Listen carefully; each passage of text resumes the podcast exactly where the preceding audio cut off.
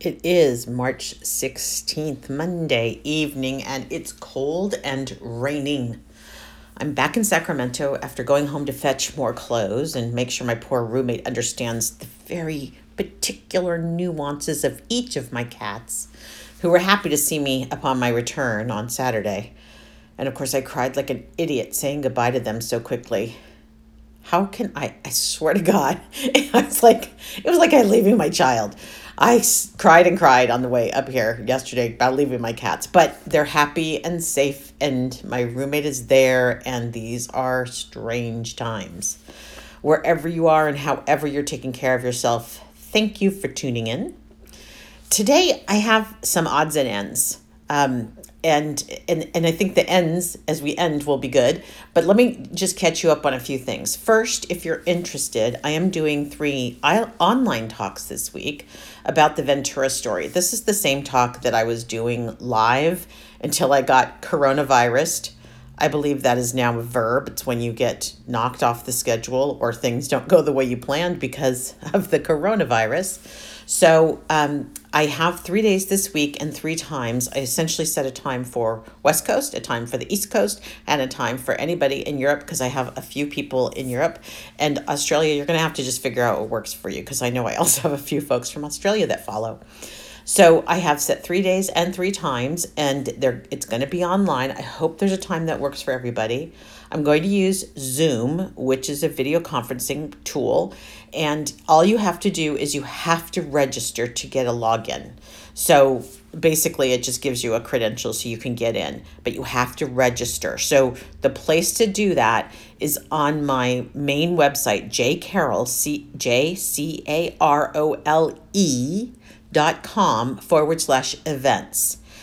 And there you'll see that I have three different registration links that take you, that go to Zoom, that register you for that meeting. And then it should give you a way to add it to your calendar so you can keep track and remember to come in on that date and time. If for some reason you miss one of the live events, I mean, hopefully you'll be able to come because I'm hoping people can we can talk like we can do Q and A and stuff, and you can ask me questions and I can answer any that I have answers to. Um, but if if something were to go wrong, I'm gonna post one of them, the best one, which God knows which one that'll be. But I'm gonna post one of them to my YouTube channel, The Lawyer's Daughter. Yes, I'm everywhere now because I have nothing but time. so okay. Anyway, grab that registration link at cjcarole.com forward slash events and then let's see if we can get some community going around this. Um, i'll be doing this from what i now call my dorm room which is um, my affectionate name for my bedroom at katie's house. Um, it is not pretty but it is functional and my permanent bed is an air mattress but it is but but i have a foam topper on top which makes it quite lovely. So it's actually really comfortable um, but the backdrop in this room is god awful, but you can deal with it. If I can deal with it, you can deal with it. Lord knows we're all doing things we we did never expected right now. Okay, now on to buccal swabs. Buccal being my new favorite word, and fun fact, it's not the same kind of a swab as used for the coronavirus. Those are apparently nasal swabs that feel like they're entering your brain and they also do a throat swab, but that's not the point. I'm digressing. Let's get back to the kind of swabs we care about. Um, you can't even get a test anyway, so don't even start worrying about it. As for those buccal swabs that we were all waiting for, the ones from DeAngelo, in which we were approved on Thursday to obtain four kits, each containing two swabs, I got a text from Cheryl Temple, the prosecutor from Ventura, on Saturday morning, apologizing for not getting back to me sooner because you know I was chasing that right away. Anyway, she her words exactly DNA swabs selectively success, DNA swabs successfully collected. Ventura's was booked Thursday night and submitted to the lab yesterday. That was Friday morning for analysis. All good. So, there, cross that one off your list. We've gotten the additional DNA.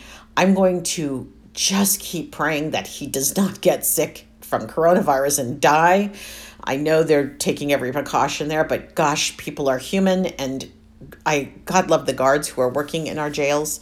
It's got to be rough and they've and I hope to goodness they're doing their best to make sure they're not carrying virus, but we all know now this is all a big crapshoot. Okay, so let's switch gears. Here's another odds and end.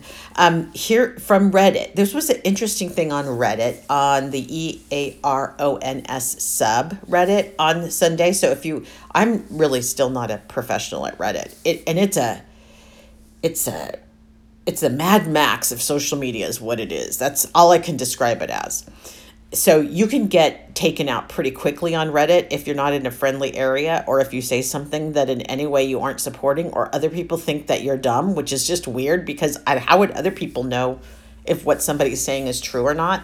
But okay, whatever. Like I said, Mad Max, everybody's shooting, everybody running. It's crazy. But the EARONS sub happens to be a bit more civilized, at least in my experience. But of course, it says I'm a victim in there, so I think I get a little bit of good, great treatment.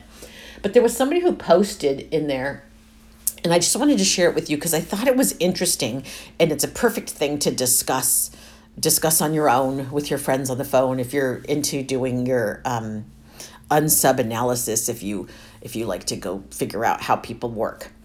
Here's what the person posted. I write psychological assessments for incarcerated individuals as part of my job. Now, mind you, they're not giving us their credentials, they're just saying this is what they do. They write the psychological assessments for incarcerated individuals as part of their job. Let's go on. I've met notorious serial killers, drug fiends, you name it. I also happened to follow this case for years leading up to JJD's arrest, so I've given a good deal of thought to the limited knowledge available.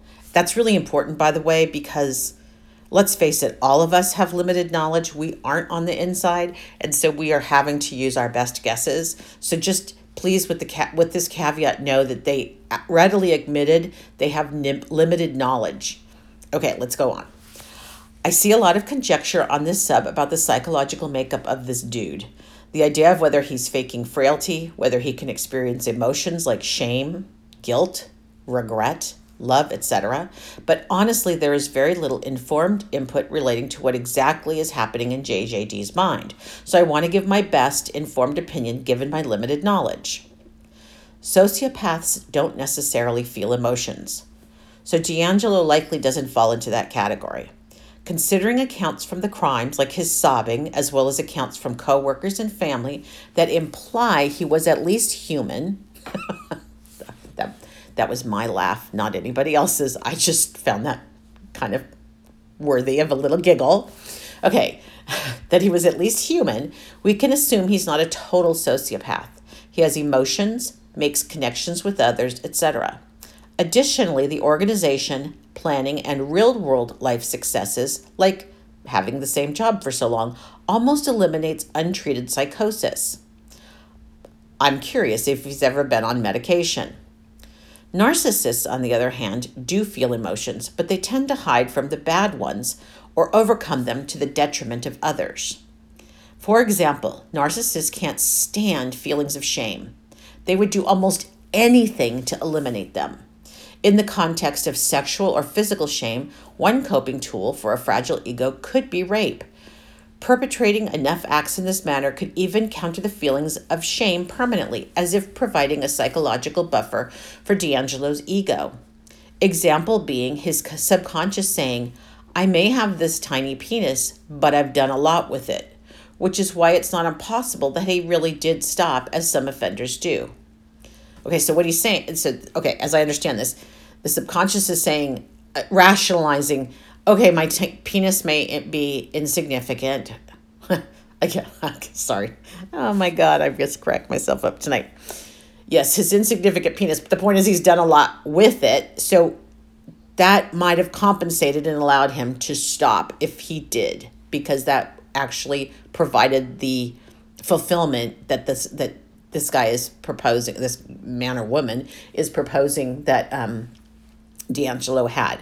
Okay, so let me just get back to what he's saying. I think it's a he. I, I don't know. I should have looked. Um, that brings us to the present. When a narcissist is unable to manipulate the situation as normal, they break down. They, in essence, are destroyed.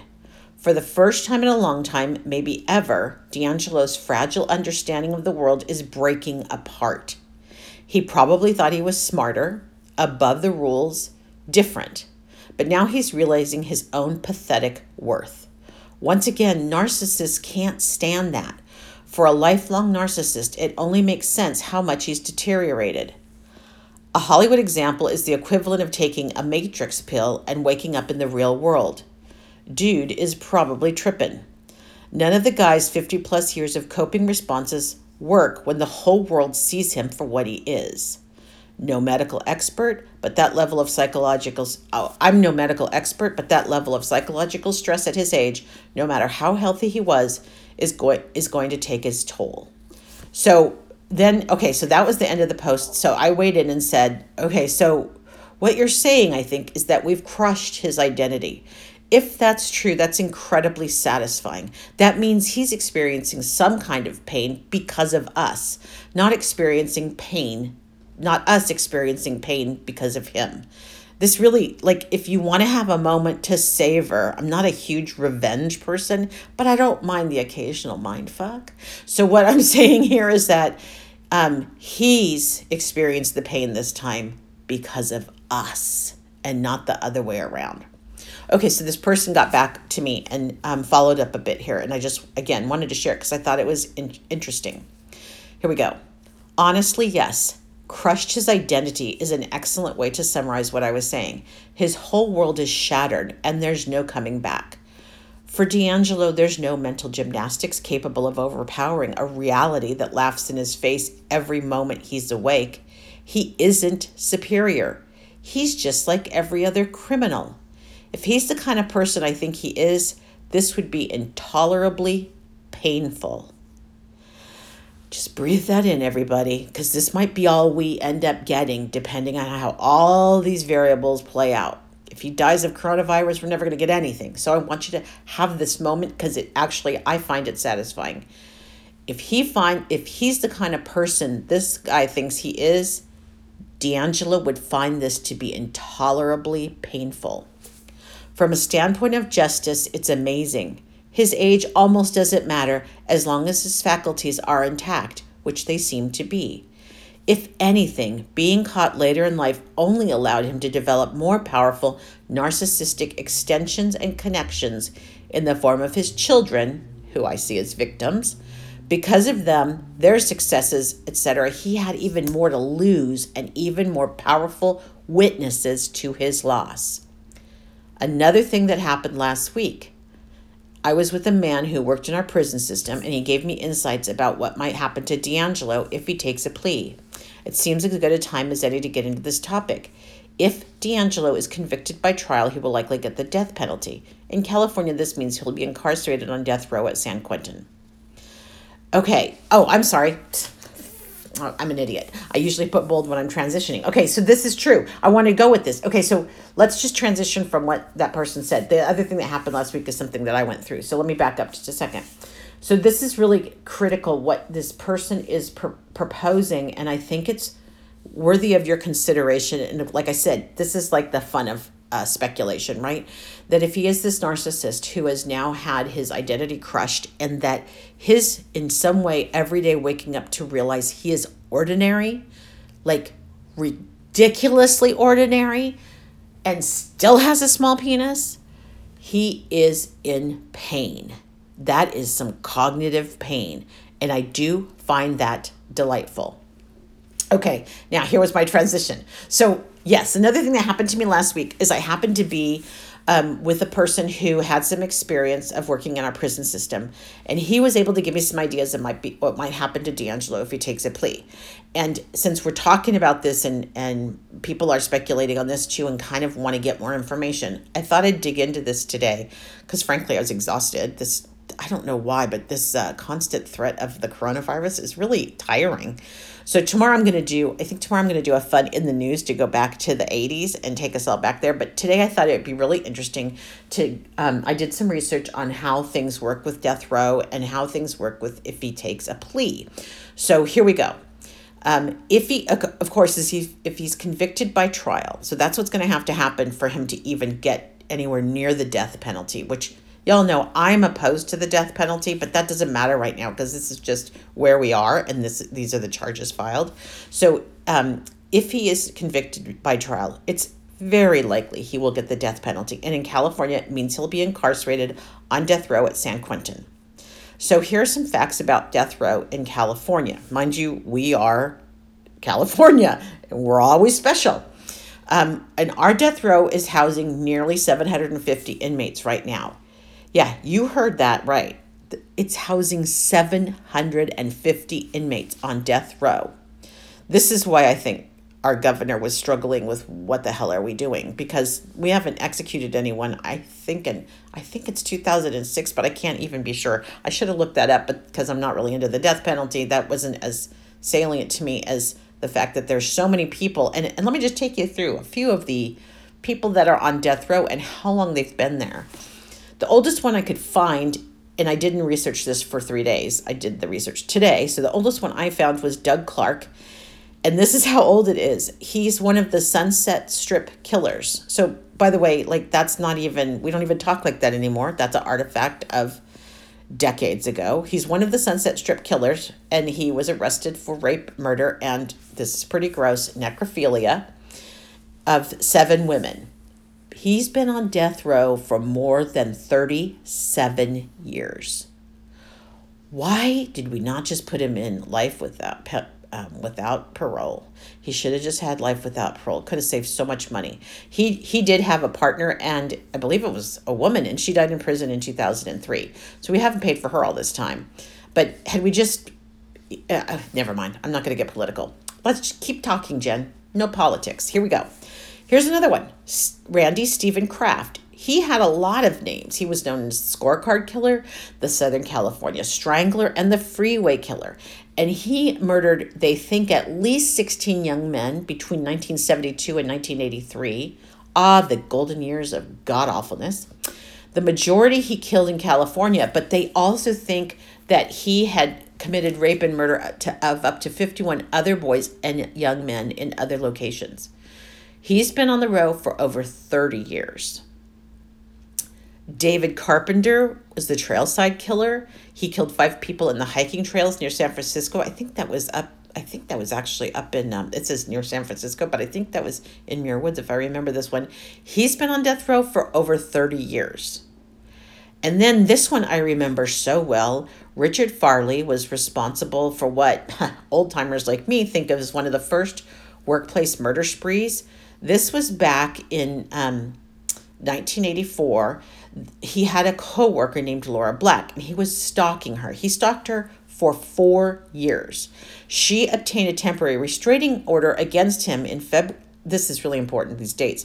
And you've probably heard this case. If you're addicted to crime you probably know this case. But she ordered a temporary restraining order for, against him on february 2nd 1988 and the court date was set for february 17th but guess what he did on february 16th 1988 oh yeah he came and shot up the workplace ESL, which was at in Silicon Valley. It's located in a town called Sunnyvale, which is a rather nondescript town because it's one of those towns that bleeds from one town into another. Sunnyvale, Santa Clara, San Jose. They kind of bleed together, all with their own cute neighborhoods. But Sunnyvale's right there in the heart of it. He killed seven people, including Laura Black, the woman that was trying to get him to leave her alone.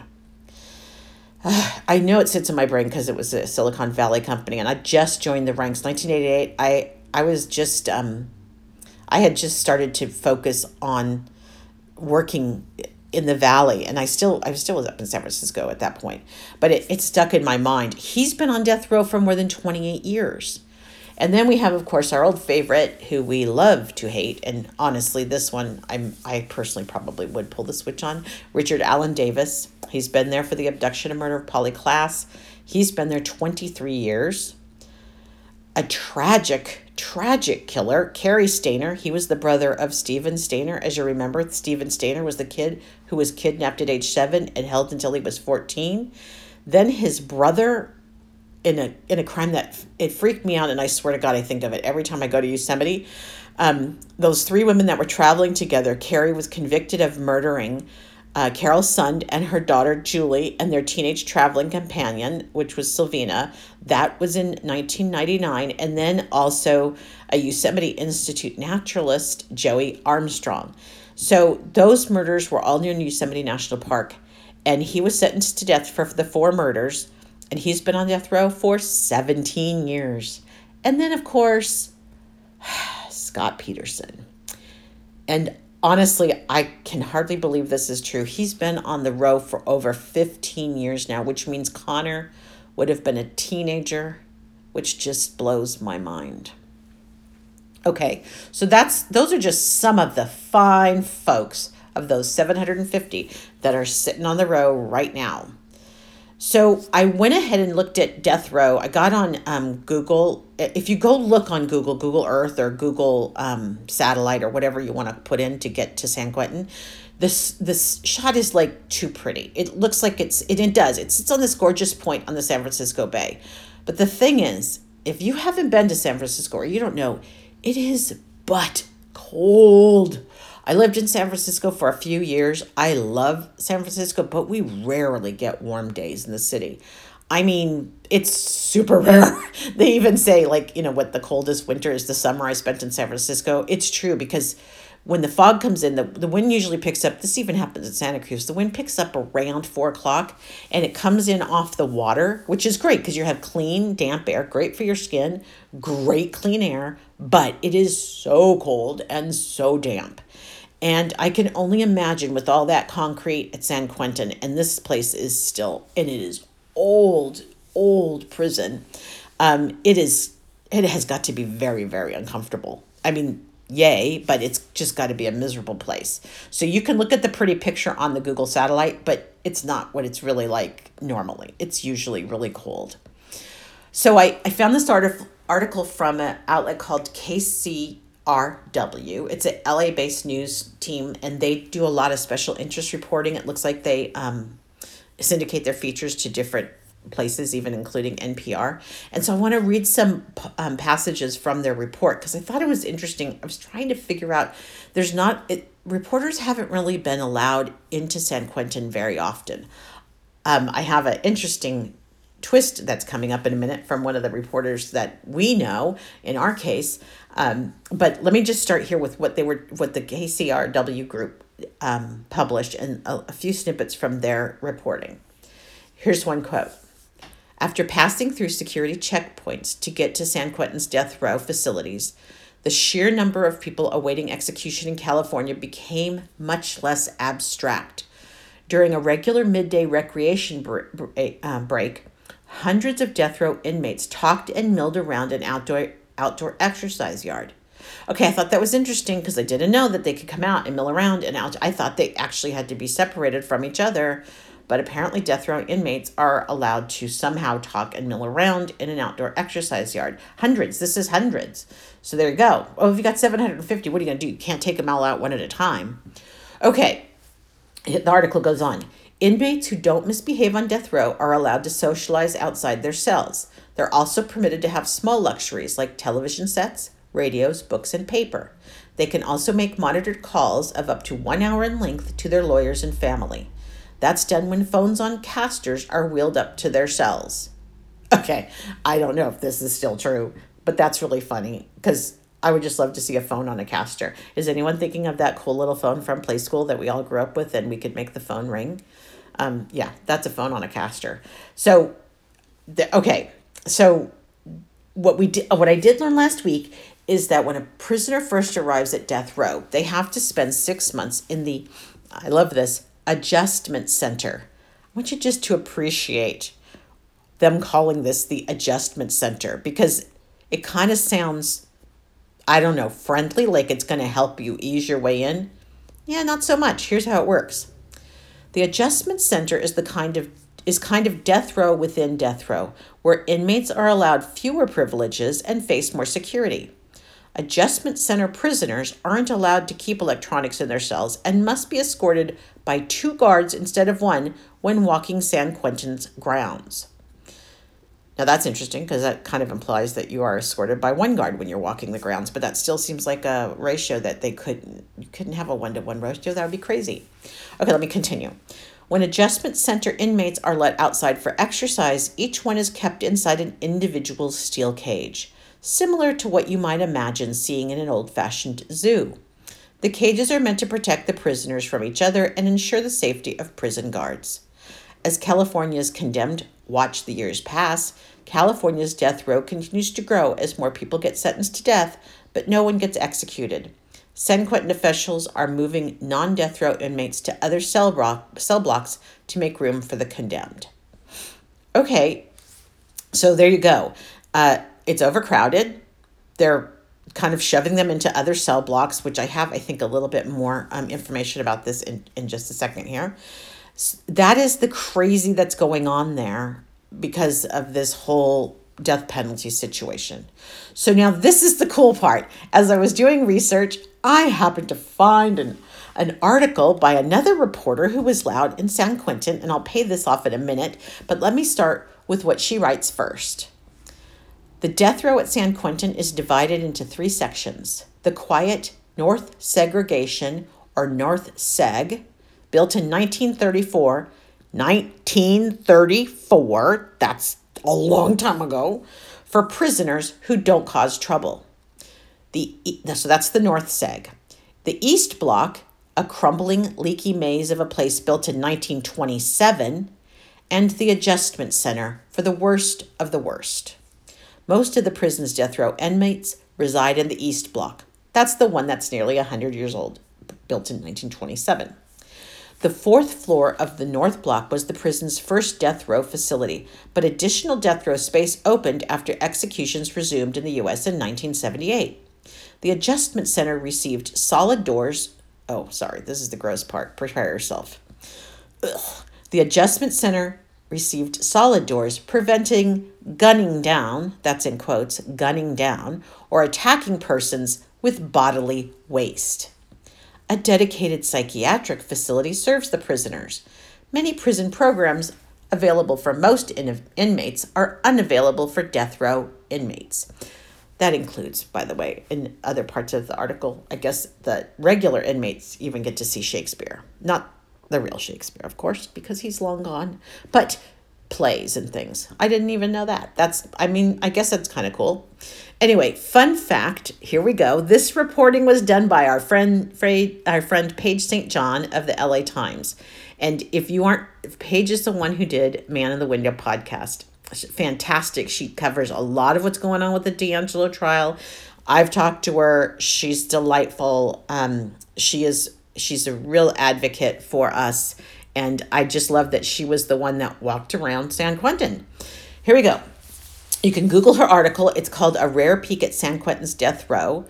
Um, and conversations with inmates awaiting their fates as political battles swirl. And it's, yes, that's the whole title. It's really long. But that was when we were looking at uh, what was going to happen with the death penalty. That's the article's from December 29th, 2015. So I think if you put in Paige St. John, San Quentin, and December 29th, 2015, you can get her article.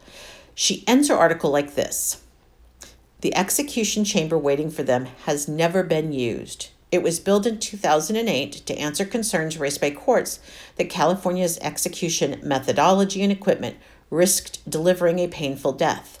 Bright lights illuminate a green execution gurney housed behind glass with holes in the wall through which unseen persons would inject the lethal four dose. It smells of new paint.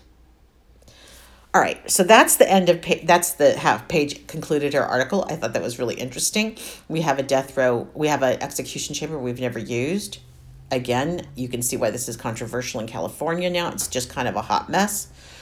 So, okay, if he gets the death penalty, he'll be in the adjustment center for six months, and then he's sent to the row to rot alone in a very small cell. That's if that's if he gets the death penalty. But but what if he takes a plea? Let's go back to what the defense has done and make all of our heads spin around on our poor little necks. What if he takes a plea? He will likely be placed in something called PC or ADSEG. PC is protective custody. And I found this definition. A PC unit is, a, is any group of inmates segregated from the general prison population for their safety. Prisoners who feel physically threatened by other inmates can re- request protective custody at any time. The reason they might put him in protective custody is obvious because people are going to try to kill him because child molesters are not looked upon favorably. And he is a child molester because he raped women under 18. Okay, ADSEG is is it the other thing that he could get And this is called administration segregation, and it is defined as um, otherwise being called the hole. It's the jail within the prison. Inmates placed in ADSEG are locked in their cells for 23 hours a day with no program and very few privileges. No phones, no TV, very little property. They can still write letters. Um, it's funny because I was looking this up, and uh, as I was hunting around the internet, I found this really interesting answer to a question somebody asked about what's it like to live in protective custody. And I can't resist reading this to you because talk about a whole different world. And I'm going to try super hard to not screw this up because but if it sounds weird, it's because it's weird. But here's this answer from a person who was an inmate who was in protective custody, PC. And I'm going to read it in the vernacular, meaning how they wrote it with all their slang, all the prison slang. Here we go. As long as you're not a hothead who lets people's sexual orientation or dropouts and sex offenders, who are the hardest but not impossible to stomach, then it's easy as fuck. Everyone minds their own business and let you do yours as long as you aren't in a PC gang, which is fucking stupid. PC is easy as long as you aren't a simp who follows what your shot callers and key holders California prison slang for leaders of their respective groups, then you'll be okay. By the way, a lot of people don't want to admit they were in PC, and people like that can't help you. So listen to someone who was in both. I beat the shit out of a Norteño idiot, and his little gang tried to gang jump me for it. They sent me to the other side, still came out on top because I didn't snitch, and came back to the dorm, and they didn't do anything but look like lames. They shot me over to PC in Cali called SNY. And at first, I was a hothead. I beat the shit out of Chomo, child molesters, Cellies. I beat the shit out of Chomo Cellies, child molesters, and sent them on suicide watch in order to remove them from my cell. For a while, too, I ended up going to SHU for about two years for breaking a Cellie's face. In the SHU, I calmed the hell down. I put my blinders on and did the easiest time in a level 4 180 yard in Salinas Valley State Prison. Because I was worried about going home, then whatever the stupid shot callers but whatever the stupid shot callers wanted me to worry about. In PC yards, you have a lot more personal freedom even if you are with the sickos. But in general pop, you aren't with saints nor with people in any way better than child molesters. okay, that is packing a lot in there, but you can see that this, what I like about this, because I enjoy studying cultures, that prison culture is distinct and there is a lot of judgment. It's funny how hierarchical and how people, no matter where they are, even when we've decided they aren't part of our society, create their own microcosm and their own micro societies where they are. So you've got child molesters, chomos, and um, your celly and the shot callers, who are the people that are the leaders of a prospective group. I guess that would be, I guess, a, an opinion leader out here in the real world. I'm not sure. Uh, so you've got, so I just thought it was really interesting how this was a whole other culture from inside prison. And yeah, I'm uh, probably different for reading that. Did not know all that went on. So here's the deal. We know he's going to probably be in PC or ADSEG, but where he is assigned is up to the Department of Corrections. And I thought that was interesting because I go, well, is he going to end up at Folsom? Now, there's a good chance he could end up at Folsom if it's a plea because they, well, let me share this with you, but it looks like they try to put you kind of close to where your family might be, but it's not a guarantee at all. It has everything to do with crowding and all this other stuff. So let me tell you how this works.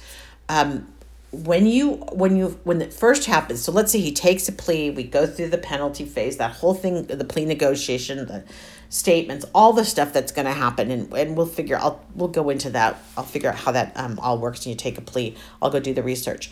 But let's just say he's done. Good he's up for transfer. He's being transported to somewhere. Here's where he goes. He goes to a, pr- a prison reception center the inmate must go the, the, through the reception and classification process, and this can take up to 120 days. Okay, so that's like four months, right? Once all the inmate's case factors are reviews, reviewed, he's assigned a classification score. Now, this starts to get interesting.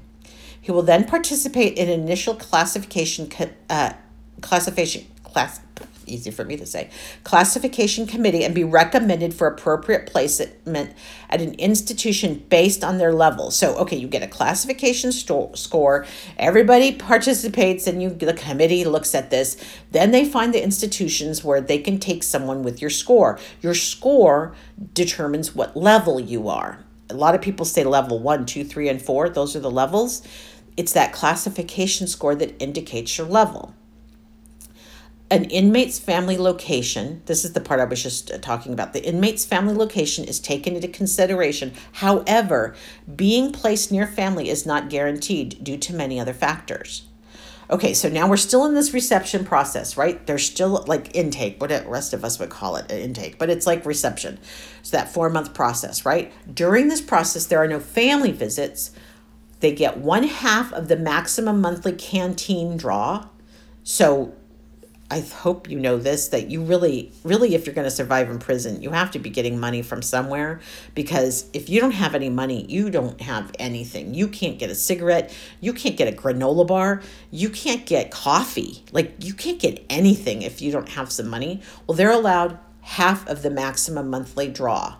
Um, they also can have telephone calls on an emergency basis as determined by the staff and no personal packages.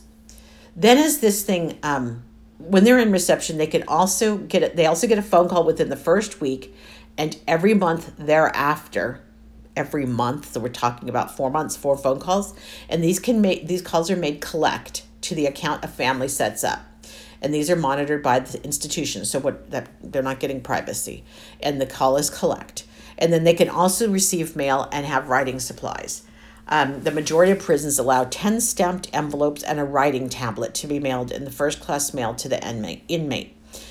10 stamps, a tablet, that's it. Can they have, yes, visitors? They can, but they have to, visitors have to apply and be approved, and they have to visit at the reception at the reception center and it doesn't sound like it's easy honestly Okay, so let's move on. How is the depart now there now I've been through reception. Here I go. I'm going to go get classified, right? I've got to get my level and find out what I've got to get my score. I'm sorry, my score, my placement score and then my level. So here's how this works. Each inmate is assigned to a facility based on their security level, and it has to correspond to their placement score. So these are determined through a review of the inmate's case factors and include their age, the crime or crimes they have committed, if violence was used, if they've been arrested before and incarcerated, and their gang involvement. That'll make sense to me.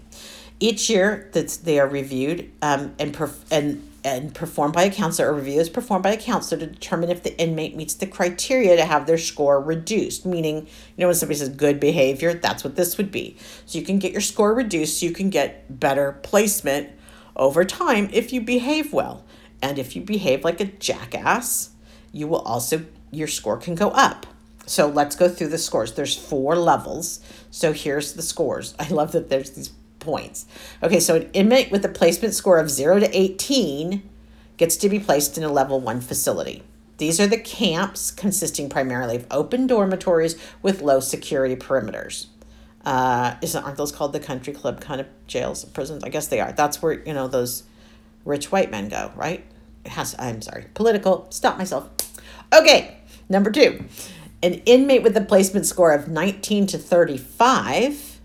So there you go, another yeah, 18 points will be placed in a level 2 facility. What is a level 2 facility? Well, it consists primarily of open dormitories or dormitories with a secure perimeter, which may include armed coverage.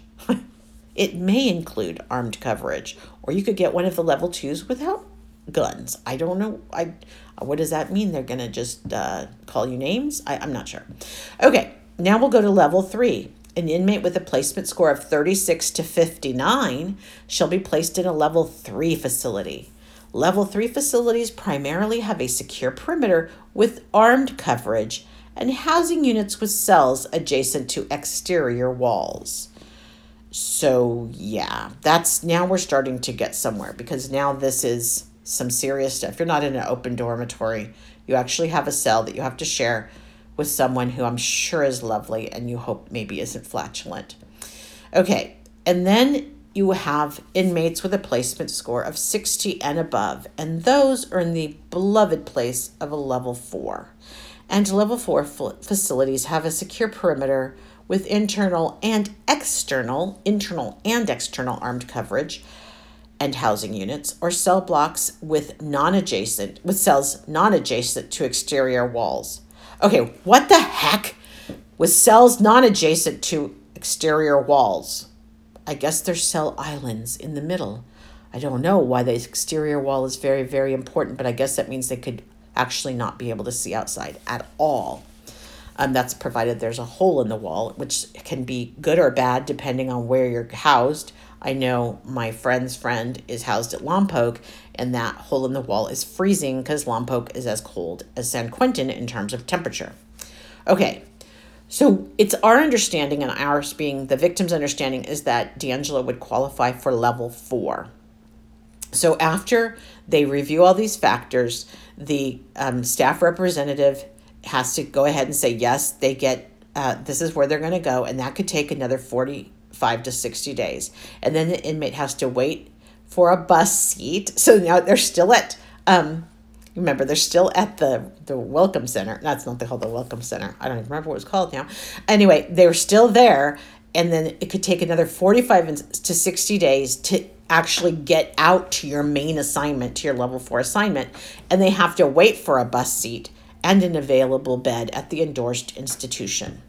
So, where will he end up? We don't know, but providing he survives the coronavirus threat, and there are nine facilities that are in California that are listed as level four. And now I ask you, as I wrap this up, do you think it's wrong for us to place bets? Is there an over under on this? Somebody out there is industrious, industrious enough to start this. Maybe we should start putting money on the line of which prison he's going to end up in. Okay, that's enough for today. I want you to go look at someone you love, but don't touch them because I don't need any of you getting the coronavirus. Until next time, thank you for listening. Chewing on a piece of grass, walking down the road. Tell me how long you gonna stay here, Joe.